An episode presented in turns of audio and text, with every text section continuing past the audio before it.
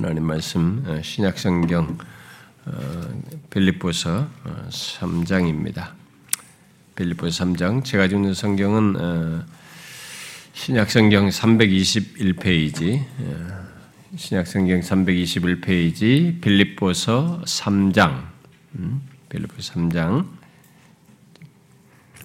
음, 뭐 7절 8절의 네, 내용의 일부가 되겠는데요. 좀 우리가 어, 좀 4절부터 어, 우리 8절까지 한 절씩 어, 교독해서 읽어보도록 하십니다. 그러나 나도 육체를 신뢰할 만하며 어, 만일 누구든지 다른 이가 육체를 신뢰할 것이 있는 줄로 생각하면 나는 더욱 그러하리니 나는 8일 만에 할례를 받고 이스라엘 족속이요 베냐민 지파요 히브린 중에 히브린이요 율법으로는 바리새인이요 열심으로는 교회를 받게 하고 율법의 의로는 흠이 없는 자라 그러나 무엇이든지 내게 유익하던 것을 내가 그리스도를 위하여 다 해로 여길 뿐더러 다 하십시다. 또한 모든 것을 해로 여김은 내 주 그리스도 예수를 아는 지식이 가장 고상하기 때문이라. 내가 그를 위하여 모든 것을 잃어버리고 배설물로 여김은 그를 얻고 무엇이든지 내게 유익하던 것을 내가 그리스도를 위하여 다 해로 여길 뿐더러 또한 모든 것을 해로 여김은 내 주 그리스도 예수라는 지식이 가장 고상하기 때문이라. 우리는 지난 주까지 어, 시편 121편을 8번에 뭐 걸쳐서 살폈습니다. 모두 어, 들어서 알겠습니다만 너무 그 내용이 어, 은혜로운 말씀이고 우리가 이 땅을 살면서 항상 붙들어야 할 말씀으로서 그 시인처럼 모든 도움이 여호와께로부터 온다는 것을 알고 하나님께로 향하여 도움을 구해야 한다는 것 우리가 살면서요 그것을 살폈습니다. 어, 저는 여러분들이 그 내용을 그저 듣기 좋은 말씀, 뭐 일시적으로 마음의 위안을 얻는 것 정도의 말씀으로 받지 않기를 바랍니다. 음, 시편 121편을 우리가 항상 기억하고 붙들 사실로 말해주고 있기에 그 말씀을 항상 기억하며 살기를 바랍니다. 특히 하나님께서 나를 모든 악으로부터 보호하여 나의 영혼, 나의 생명을 지금부터 영혼까지 지킨다는 결코 잊을 수 없고 또 잊어서도 안 될 이 사실을 항상 믿고 붙들며 나가기를 원합니다. 아, 특별히 자신의 모든 조건에서 그 사실을 보시고 믿으셔야 합니다. 하나님은 단순히 환경을 해결해 주는 차원 에서 우리를 지키시는 분 정도가 아닙니다. 뭐 수호신 같은 그런 정도가 아닙니다. 나 자신, 나의 존재와 생명을 지키시는 하나님 특별히 영원으로까지 내 영혼을 이끄시는 최종 구원을 이루시는 분으로서 우리를 지키시는 분이시다라는 것을 잊지 마셔야 합니다. 자, 이제 이 시간은 어, 뭐새 시리즈 말씀에 앞서서 음, 좀 별도의 말씀이 되겠습니다. 뭐 어떤 사람은 음, 어, 왜또 끝나면 혹시 예수 그리스도에 대해서 어, 시작하지 왜 또 딴 뭐 별도 말씀이냐 뭐 할지 모르겠습니다. 제가 지난 8월에 이 안식 휴가 때 책을 잔뜩 가지고 갔는데 어, 처음 들어간 숙소는 책을 볼 수 있는 환경이 아니었습니다. 거의 그래서 이제 뭐 제가 어, 센터가 완공되고 나서 이제 거기 가서 준공되고 나서 이제 거기 들어가서 이제 어, 좀 하려고 했지만은 하여튼 뭐 거기 제가 그 건물 관리하느라고 예, 보안하느라고 이런 것들을 하자 보안 같은 거 하고 뭐 이런 거 하느라고 제가 거기에 뭐 집중하지도 못했고 하여튼 그랬습니다. 아, 그런데 그때 제가 거기서 한참 그러고 있을 때 우리 김영수 목사님 왔다가 갔는데 네, 제가 그 나중에 이 얘기 들은 얘기로는 우리 김영수 목사님이 막 우리 목사님이 휴가서도 뭐 휴가도 쉬지도 못하고 뭐 이게 하여튼 거기 때문에 바쁘더라 뭐 이렇게 말했다고 했, 대요. 그러니까 어떤 성도가 아, 그러면 예수 그리스도에 대해서는 어떻게 된 거야? 이렇게 벌써 그런 얘기를 했다는데 뭐 휴가가 시기나 말기나 가서 뭘 못하기나 말기나 여러분들은 제가 이 바로 끝나면 뭐 예수 그리스도에 대해서 하겠다는 거 그거 못할까봐 벌써 염려를 했는지 모르겠어요. 음. 어, 계획하고 제가 바랬던 어, 어떤 좀 더 더 많은 묵상과 아, 연구를 이제 하지 못한 것은 정말 아쉽습니다. 아, 그, 아, 그래서 제가 처음에 그린 큰 그림에서 그 예수 그리스도에 대한 모든 것을 이렇게 철저하게 하고자 하는 게 제 욕구예요. 이게 뭘 하나 건드려도 이게 대충 건드는 만지는 것에 대한 아주 제가 그런 걸 싫어하는 사람이라 막 그렇게 큰 그림을 가지고 계속 마음에 두고 고민하면서 아, 이렇게 하는데도 불구하고 아, 그게 참 저한테는 그렇게까지 하지 않아도 된다는 것이 제 편에서 자꾸 또 하나 떠올라요. 그렇게 하려니까 감당해야 될 게 너무 많아요. 제가 너무 욕심이 과한 거죠. 아, 저 열망도 크기도 하겠습니다만 하여튼 제 마음과 열망은 굉장히 큰데 반해서 어, 제가 이게 감출 수 없는 사실이 갈수록 제 역량이 이게 그걸 하기에는 부족해 보여요. 제 몸 조건도 거기에 다 따라가지 못하고 있고, 그것을 인정을 자꾸 안 하고 싶어 하는 겁니다. 제가 아직도 이 머릿속에는, 예, 제가 아직도 이게 마음만 먹으면 다 할 수 있을 것 같다고 하는 생각이 아직도 있어요. 그런데 그렇지 않아요. 제가 산을 걸을 때도 제가 젊었을 때 걸을 것처럼 걸을 거라는 생각을 하고 걷습니다. 그러고 나서 나중에 굉장히 끙끙합니다. 그러니까 제가 이 관절이나 모든 게 안 좋다는 것을 다 잊어버립니다.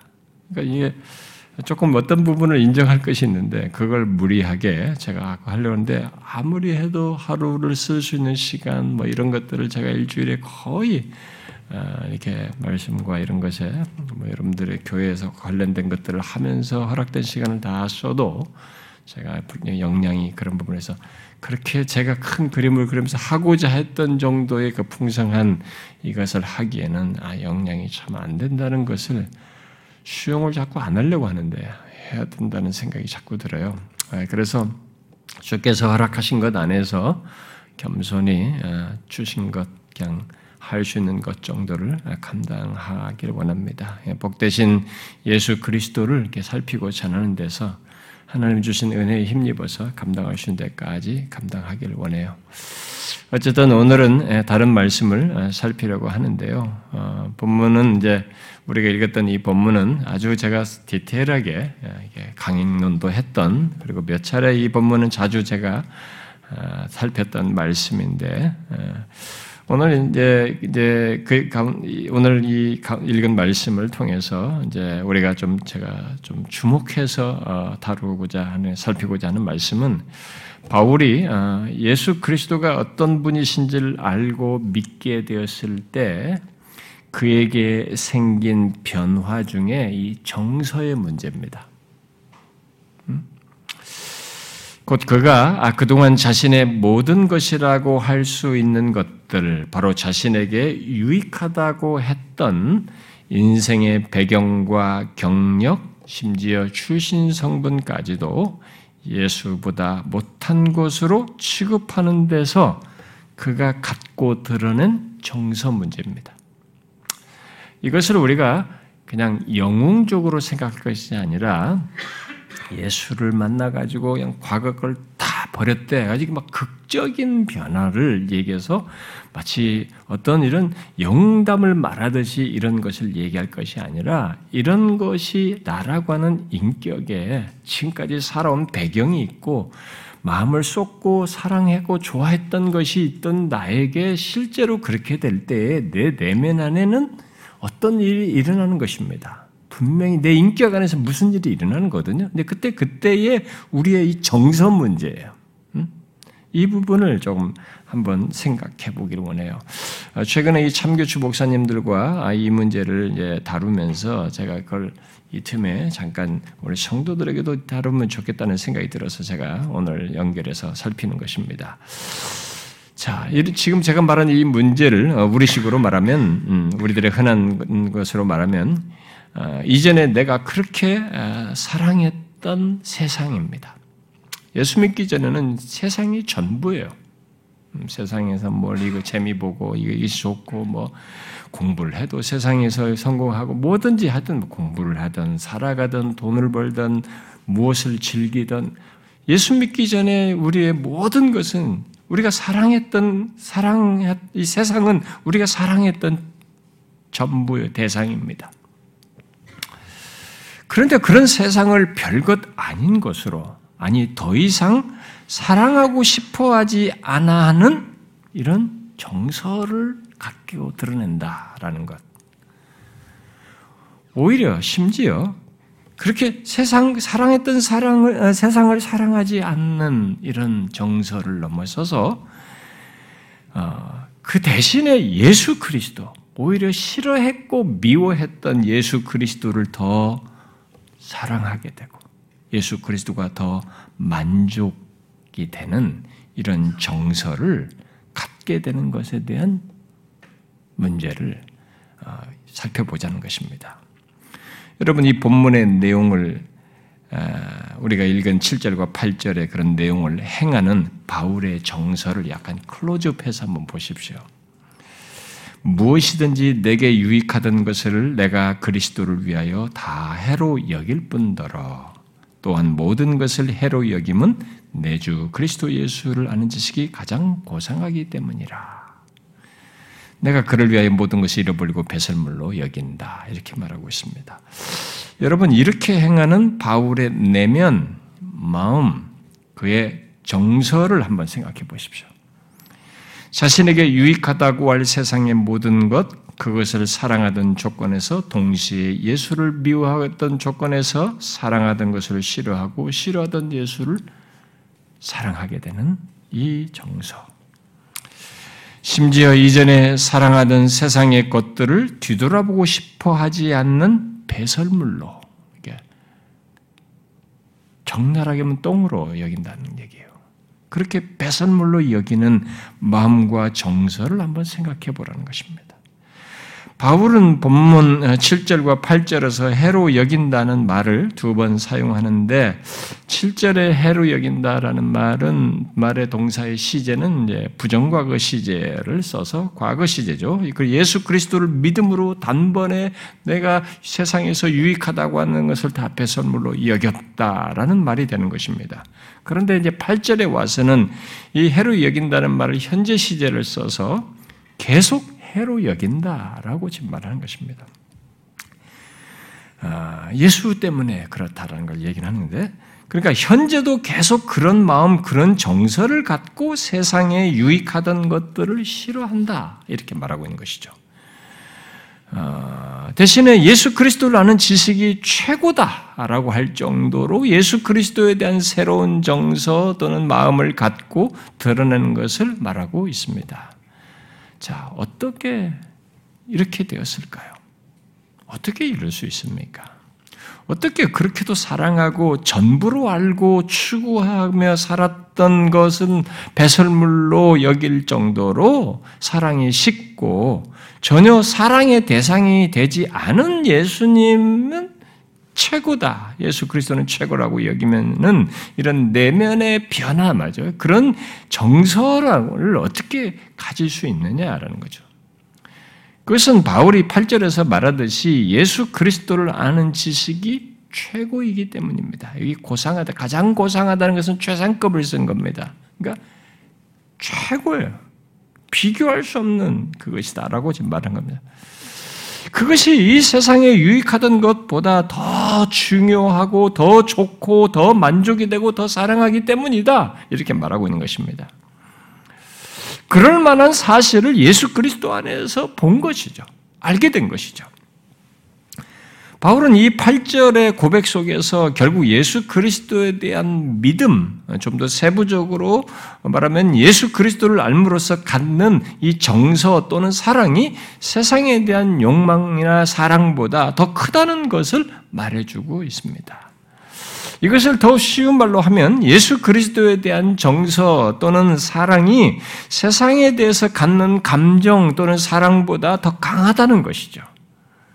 그야말로 세상에 대한 사랑을 이기는 더 강렬한 사랑, 그야말로 새로운 정서를 말해주고 있는 것입니다. 여러분, 이런 새로운 정서를 아십니까? 그리고 가지고 있습니까? 그것은 우리들이 예수 그리스도를 진실로 알고 믿게 될 때 알고 갖게 되는 것입니다. 세상을 사랑하던 것을 이기는 새로운 정서. 특히 그 정서는 그리스도 안에 있는 은혜와 복을 알면 알수록 그리스도 안에서 우리를 사랑하신 하나님의 사랑을 알면 알수록 더욱이 그리스도의 십자가와의 그 부활을 통한 그 무궁한 복을 알면 알수록 더 강렬해지고 풍성해지는 정서예요. 여러분은 이 예수 그리스도를 믿음으로 생기는 이 새로운 정서에 대해서 알고 갖고 드러내고 있습니까? 오랫동안 사랑했던 세상이 싫어지는 이 새로운 정서. 그리고 또 그것이 다시 우리의 마음을 비집고 들어와도 그것을 이기는 이 새로운 정서를 알고 갖고 있느냐 하는 거예요. 하나님의 사랑을 알고 예수 그리스도를 아는 것보다 귀한 것이 없음을 알므로써 생긴 새로운 정서. 그래서 이 세상에 유익하던 것을 배설물로 여길 정도로 식어버린 세상 사랑, 그리고 계속 세상 사랑을 이기는 것을 지금 여러분들이 갖고 경험하십니까? 사도 요한은 요한일서 2장에서 이렇게 말했습니다. 세상을 사랑하면 아버지의 사랑이 그 안에 있지 아니하니라. 세상을 사랑하면 아버지의 사랑이 그 사랑 그 안에 있지 않다는 것입니다. 지난주 월요일에 우리 참교추 목사님들의 정기 모임에서 있었는데 그 정기 모임에서 함께 읽은 어, 읽고 적용적으로 이게 질문하면 제가 이제 그런 것들을 목회적인 차원에서 우리 목사들이 같이 예, 생각해 볼 것을 하나의 그냥 매체 삼아 도구 삼아서 이제 어떤 그냥 내용을 읽는 겁니다. 막그 내용의 지식은 우리들이 다 알고 있는 지식인데 네, 그런 것들을 매체 삼아서 같이 목회적으로 고민을 하는 그리고 질문에 답하는 그런 시간인데 네, 그런 질문들을 답하는 기에 썼던 그 책의 내용에서 19세기 어, 어, 영국의 스코틀랜드의 Free Church죠. 자유교회를 세우셨던, 음, 세우는데 리더 역할을 했던 토마스 찰머스라는 사람이 요한에서 2장 그 말씀을 가지고 설교한 내용을 이게 프랑크 목사 우리가 여러분들이 많이 알죠. 프랑크 목사가 이제 활용해서 말한 내용입니다. 프랑크 목사는 이 찰머스 목사가 아, 그 구절을 통해서 새로운 감정에 내쫓는 능력이라는 말을 하면서 강조한 것을 자신 또한 주목하여서 반복합니다. 강조하는 거죠. 세상을 사랑하던 사람이 어떻게 하나님을 사랑하는 사람이 되는가라고 물을 때 바로 그에게 생긴 이 새로운 정서 때문이라는 거예요. 세상을 사랑하던 사람이 어떻게 하나님을 사랑하는 사람이 되느냐는 거죠. 거기에는 분명히 이 사람에게는 새로운 이 정서가 생겨서 그것에 나타나는 것이다라는 거죠. 여러분 세상을 사랑한다는 게 뭡니까? 세상을 사랑한다는 것은 세상의 죄악된 행실에 참여하고 세상의 유행을 즐겨하며 따르고 또 세상의 즐거움을 열심히 쫓는 상태로 말할 수 있겠죠. 어, 요한일서 강의에서도 얘기했습니다만 세상의 가치관과 생활 방식을 즐겨 하는 것입니다. 그것은 이 세상 모든 사람들이 다 갖고 있는 겁니다. 너무 자연스러워 하는 것이죠. 그리고 예수 믿기 전에 우리들도 다 그랬었습니다. 그런데 바울은 이제 그랬던 우리들의 과거 모습, 예수 믿는 사람들의 그런 과거 모습의 그런 모습을 좀 더 구체적으로 에베소서 2장에서 말하죠. 세상 풍조를 따르고, 공중곳에 잡은 자를 따르고, 육체의 욕심을 따라 지내고, 육체와 마음에 원하는 것을 하면서 살았던 모습이다라고. 사도 요한은 그것을 세상을 사랑하는 것으로 요약해서 표현한 것이라고 볼 수 있겠죠. 그런데 그랬던 사람이 그렇게 세상을 사랑하고 즐거워하던 사람이 달라지게 된다는 거죠.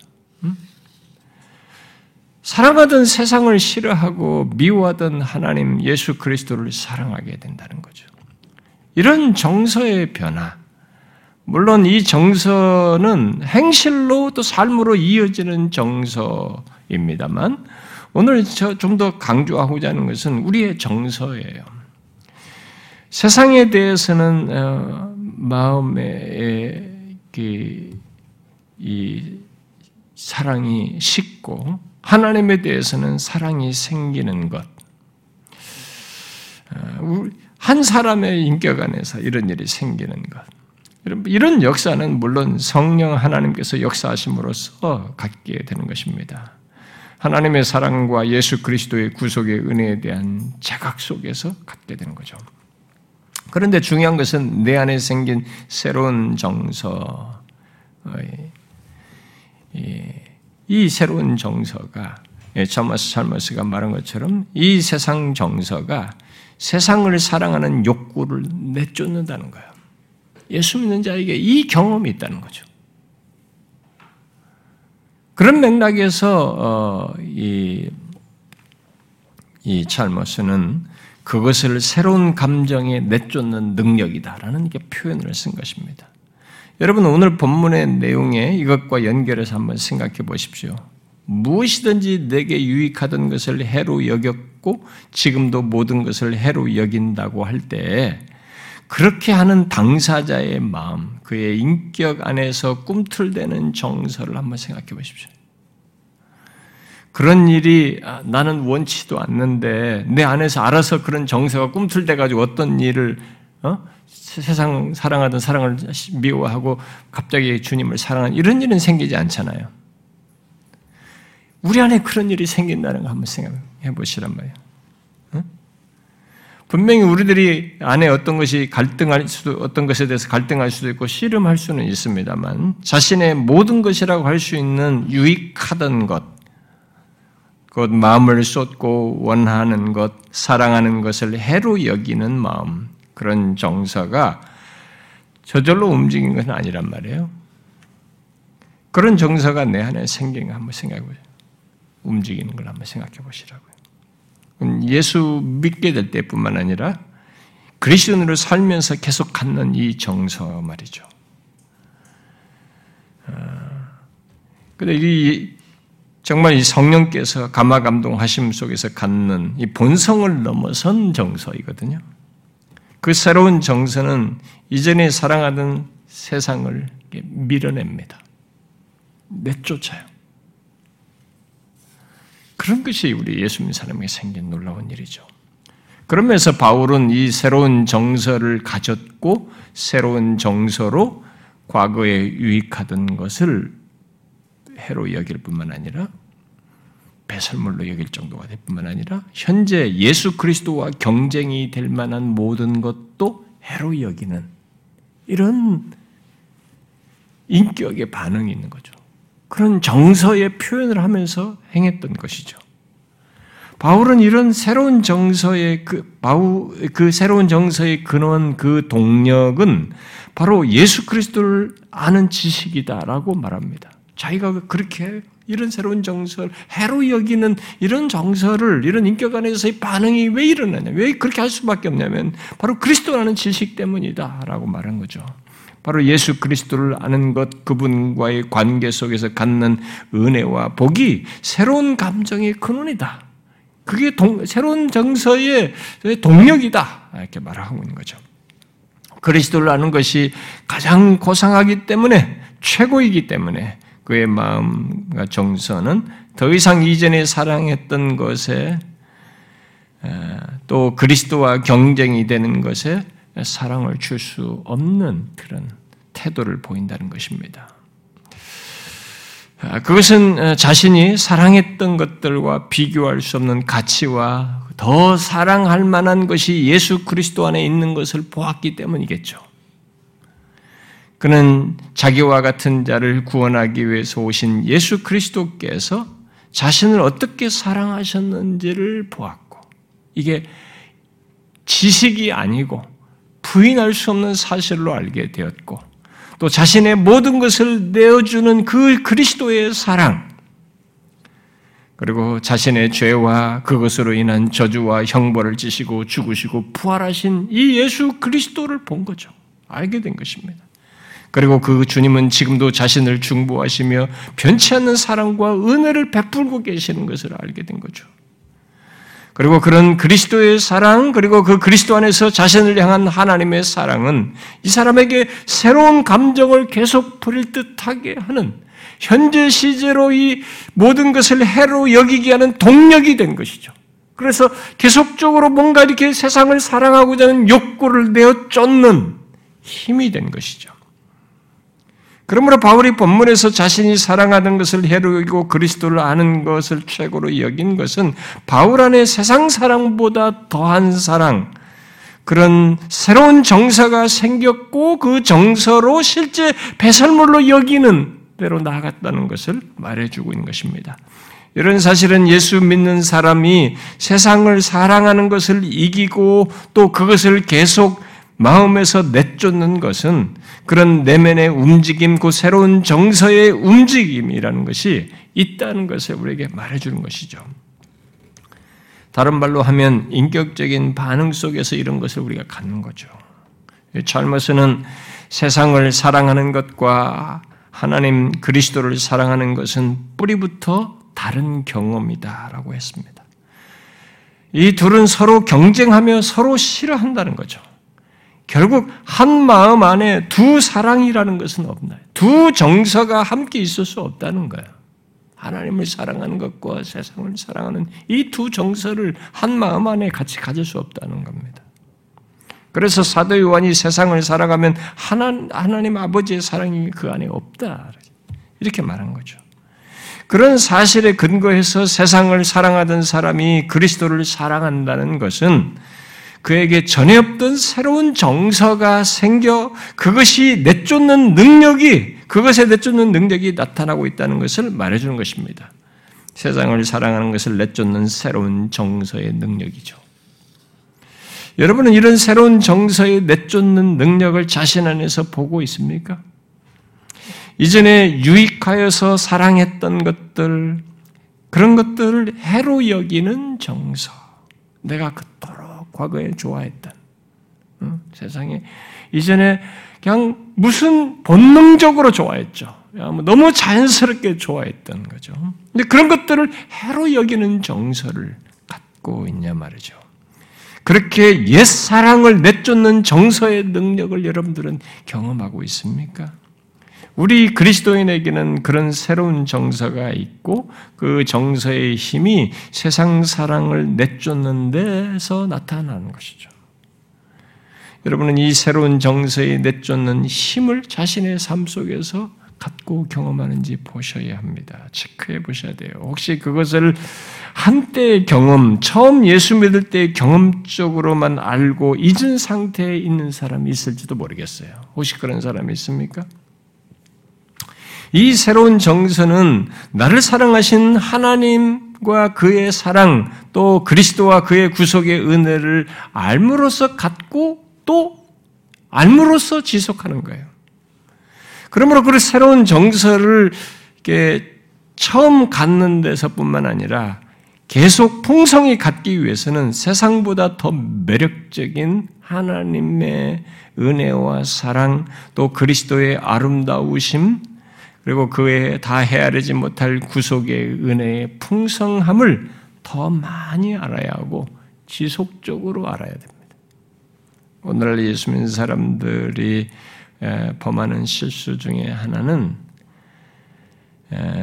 기독교에서 듣는 말씀, 자신들이 읽는 성경을 통해서 이 계시된 말씀을 통해서 알게 된 이 모든 하나님의 어떤 우리에 대한 구원의 얘기들을 아, 진짜 휴대폰에서 감각적으로 보고 읽는 이런 지식처럼 취급해요.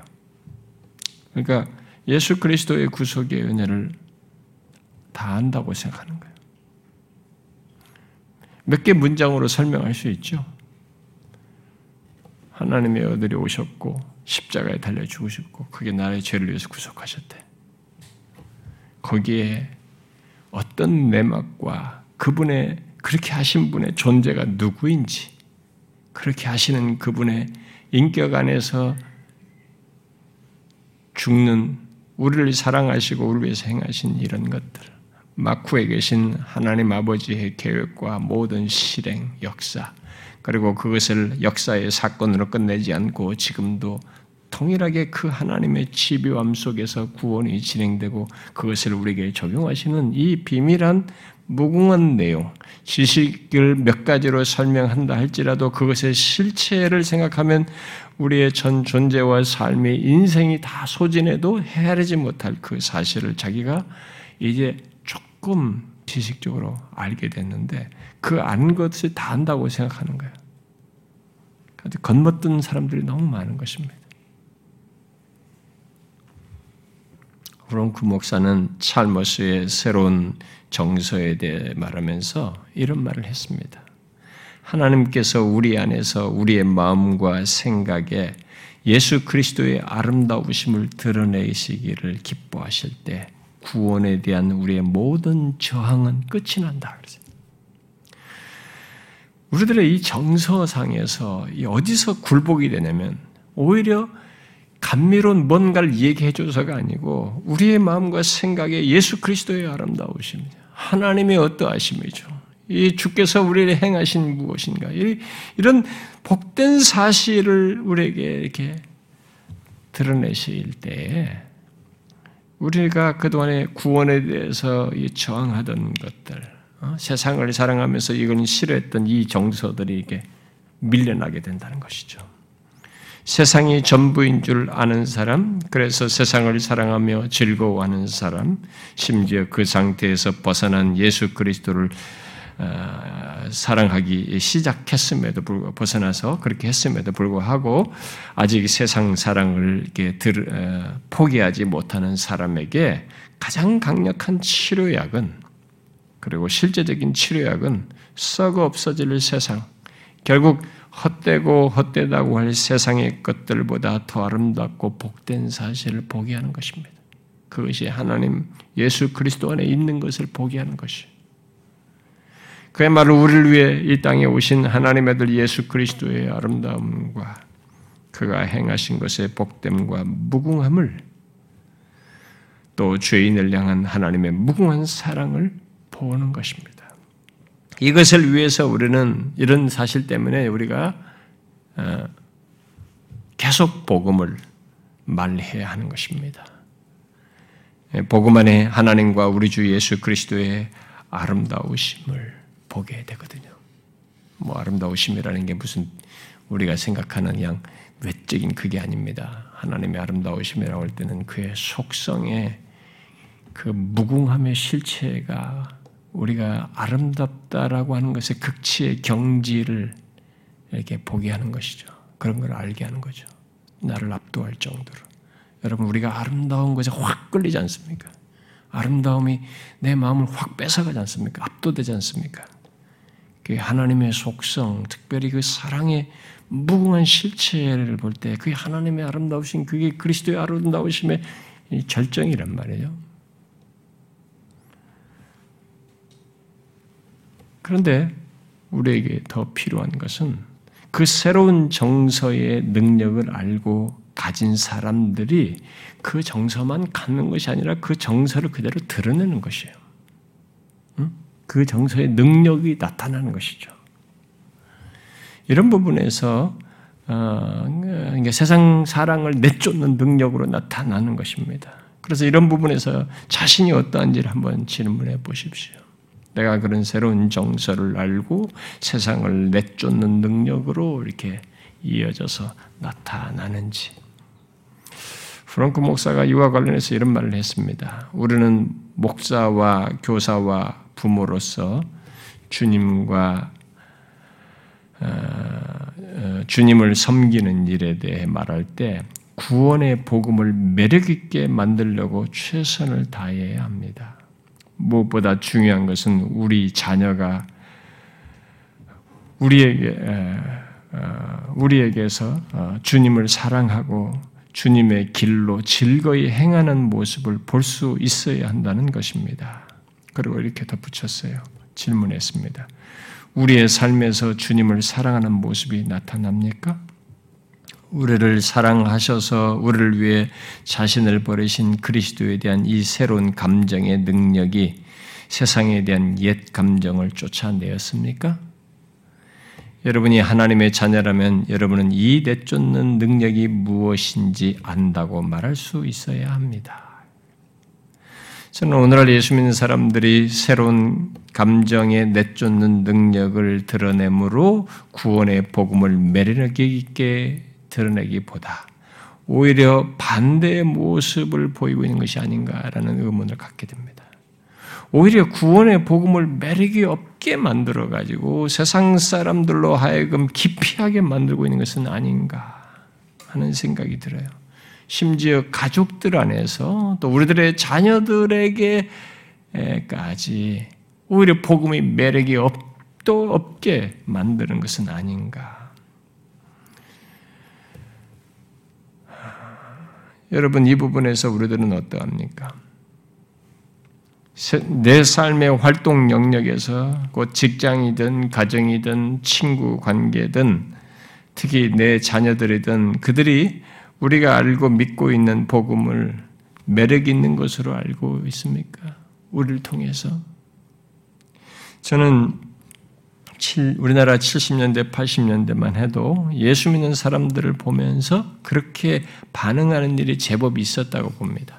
저는 경험적으로 그렇게 어, 보면서 살았던 그 시절을 살았던 사람으로서.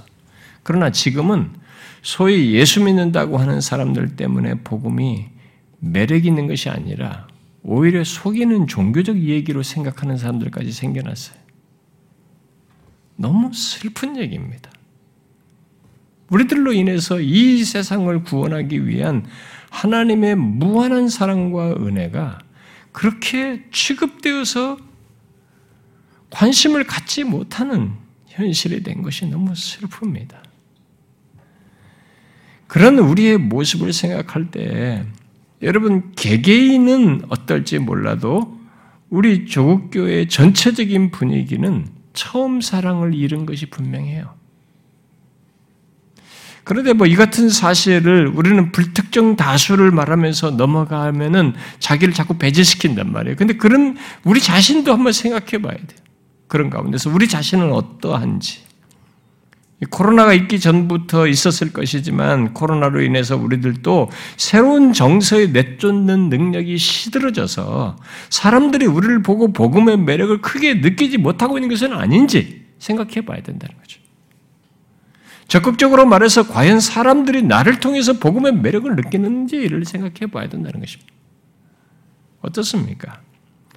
흔히 우리들도 복음의 매력을 느끼지 못하게 할 정도로 새로운 정서에 그 내쫓는 능력이 시들어져 있지는 않습니까? 주님께서 이 계시록 2장에서 말씀하신 걸로 말하면 우리도 처음 사랑을 잃은 상태에 있는 것은 아닐까요? 한번 생각해 보십시오. 세상을 어, 사랑하려는 것을 내쫓는 이 새로운 정서가 지금도 자신 안에서 여전히 꿈틀대고 있는지, 아니 그리스도를 아는 지식의 깊이를 더함으로 이전보다 그 새로운 감정에 내쫓는 능력이 더 강렬해졌는지 그렇게 하고 있는지 한번 보십시오. 만일 이전 같지 않다면 주님의 말씀대로 자신에게 생긴 그 새로운 감정에 내쫓는 능력이 어디서부터 문제가 생겼는지를 생각하고 회개하여서 다시 회복해야 할 것입니다. 그냥 그런 상태로 살아갈 것이 아니라 다시 회복하여 갖고 드러내기를 구체적으로 구해야 된다는 것이죠. 그렇게 하지 않을 때는 있는 것마저 빼앗기는 것입니다. 주님께서 촛대로 옮긴다는 말로도 그런 걸 암시하지 않습니까? 있는 것마저도 빼앗기는 거예요. 그러므로 주님의 말씀대로 어디서 떨어졌는지 우리를 생각해 봐야 돼요. 그리고 상태가 정상적이지 않을 때는 내가 언제부터 이렇게 됐지? 어디서 뭐가 문제인 거야? 라고 살펴봐야 되는 것입니다. 그래서 그것으로부터 시작해서 회개하여서 다시 처음 행위를 갖고자 해야 하는 거죠. 주님은 처음 사랑을 잃은 에베소 교회에 단순히 처음에 가졌던 정서를 회복하라 라고 이렇게 말씀한 것이 아니에요. 잘 보면 주님은 처음 행위를 가지라. 처음 사랑을 잃어버렸다고 하면서 처음 행위를 가지라고 말씀하셨습니다. 그것은 주님으로 인해서 세상 사랑을 뒤로 했던 그 새로운 정서, 곧 사랑으로 행했던 것을 다시 가지라는 거죠. 달리 말하면 새로운 정서의 능력으로 행했던 것을 다시 가지라는 것에 해당한다고 말할 수 있겠죠. 프랑크 목사는 예수 믿는 자들이 처음 사랑이 식고 새로운 정서에 내쫓는 능력을 잃는 것과 관련해서 도움이 될 이런 말을 했어요. 자신이 지금 그렇다고 여긴다면 잘 한번 들어보십시오. 주님께서는 처음 우리를 구원하실 때 우리 안에 주님 자신과 주님의 말씀에 대한 사랑을 일으키셔서 세상과 세상의 죄악된 매력에 대한 흥미를 싹 잃게 하십니다. 우리는 아삽과 함께 하늘에서는 주 외에 누가 내게 있으리요 땅에서는 주밖에 내가 사모할 리 없나이다 하고 말합니다. 하지만 이 첫사랑의 때가 얼마 지나지 않아 우리는 우리가 그리스도와 하나됨으로 죄에 대하여 죽었는데도 우리 안에서 죄가 전혀 죽지 않았음을 발견합니다. 가끔은 우리를 압도할 만한 힘으로 되살아나 주님께서 정말 우리 안에서 착한 일을 시작하셨는지 의심하게 만듭니다. 하지만 이런 결론이 언제나 타당한 것은 아닙니다. 여기서 우리가 배우는 것은 신령한 것에 대한 우리의 새로운 감정이 우리의 순례 여정 내내 끊임없이 새로워지고 다시 불붙어야 한다는 사실입니다. 새로운 감정에 이 내쫓는 능력이 처음에만 필요한 것이 아니라 계속 새롭게 되어야 한다는 이 진리는 조나단 에즈워드가 강조한 진리입니다. 에즈워드에 따르면 참된 신앙은 주로 정서의 문제입니다. 참된 신앙에는 느낌과 갈망, 사모함과 즐거움과 기쁨이 따릅니다. 육신에 속한 사람도 이 모든 것을 가지고 있습니다. 물론 다른 점은 이 사람이 세상의 것을 사모하고 갈망하고 기뻐하고 즐거워하는 데 있습니다. 그런데 슬프게도 주님의 백성이 하나님을 사랑하는 것보다 믿지 않는 사람이 세상을 사랑하는 것이 더 격렬하고 뜨거워 보인다는 것입니다. 하지만 시편과 다른 성경 구절을 읽다 보면 하나님의 백성이 하나님께 대한 사랑을 아주 강력하게 표현하는 것을 자주 볼 수 있습니다. 이를테면 시편 63편에서 다윗은 하나님이여 주는 나의 하나님이시라. 내가 간절히 주를 찾되 물이 없어 마르고 황폐한 땅에서 내 영혼이 주를 갈망하며 내 육체가 주를 악무하나이다 하고 시편 119편에서는 하나님의 말씀을 통해 하나님을 알고 싶은 바람과 거기서 얻는 기쁨에 대해 되풀이해서 말합니다. 다윗은 하나님의 말씀을 즐거워하고 사모하고 사랑한다고 말합니다. 다윗에게는 하나님의 말씀이 돈보다 더 귀하고 꿀보다 더 답니다. 이 시의 끝자락에 가면 말씀에 온 힘을 쏟는 다윗을 볼 수 있습니다. 나의 마음은 주의 말씀만 경외하나이다. 사람이 많은 탈취물을 얻는 것처럼 나는 주의 말씀을 즐거워하나이다. 나는 거짓을 미워하며 싫어하고 주의 율법을 사랑하나이다. 주의 법을 사랑하는 자에게는 큰 평안이 있으니 내 영혼이 주의 증거들을 지켜 싸우며 내가 이를 지극히 사랑하나이다. 다윗의 감정이 하나님의 말씀의 진리에 뿌리 내리고 있음을 눈여겨 보십시오. 하나님의 말씀을 살피면 살필수록 하나님을 향한 다윗의 갈망과 감정은 더욱 커져 갔습니다. 이것은 다윗이 날마다 즐겁고 행복했기 때문이 아니라 주님과 사랑에 빠져 있었기 때문입니다. 여러분 이런 부분에서 우리는 어떻습니까? 우리들도 주님과 사랑에 빠져 있습니까? 그런 정서를 혹시 사랑이 식은 부부처럼 하나님께 대한 사랑의 정서가 식고 크게 결핍되어 있습니까? 더 이상 갈망도 사모함도 설렘도 없습니까? 그저 구원이나 받아야 될 것 같아서 막연, 막연하게 그냥 이런 그냥 의무적으로 최소한의 차원에서 오고 있습니까? 만약 그렇다면 방치하면 안 됩니다. 있는 것마저 상실하여 누리지 못하게 될 수 있어요.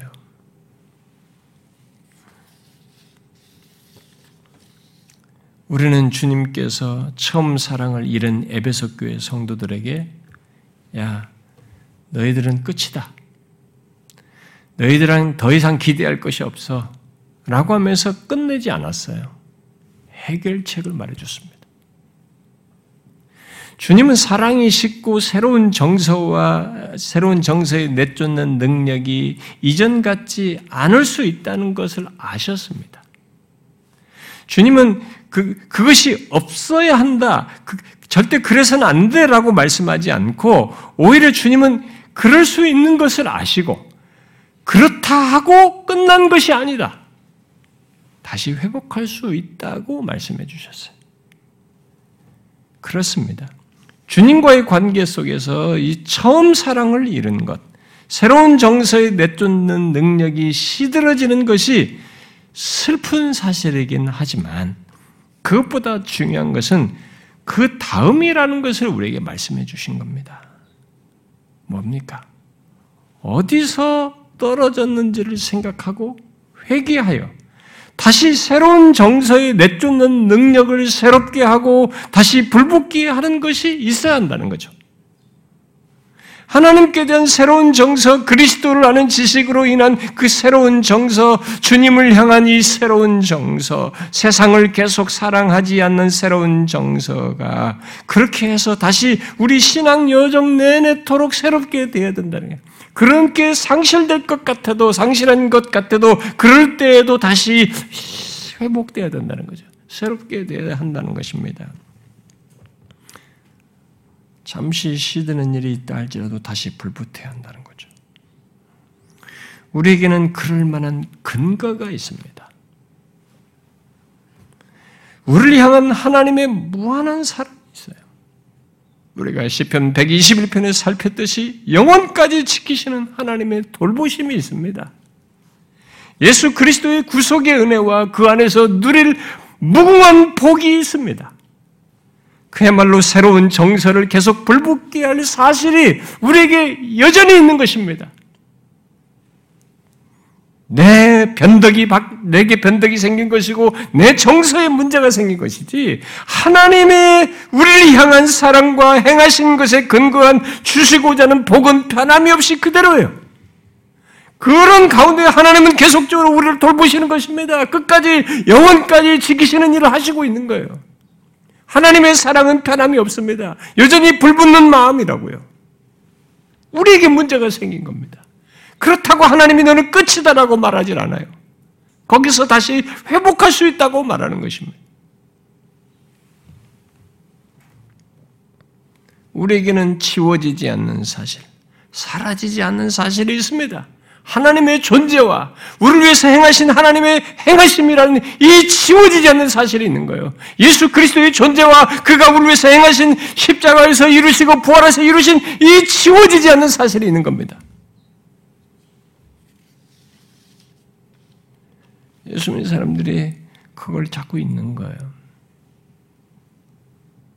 그래서 만일 지금 주님에 대한 사랑이 시들어 있고 세상의 유혹을 내쫓는 새로운 정서가 시들어 있다면 그냥 그 상태로 가면 안 됩니다.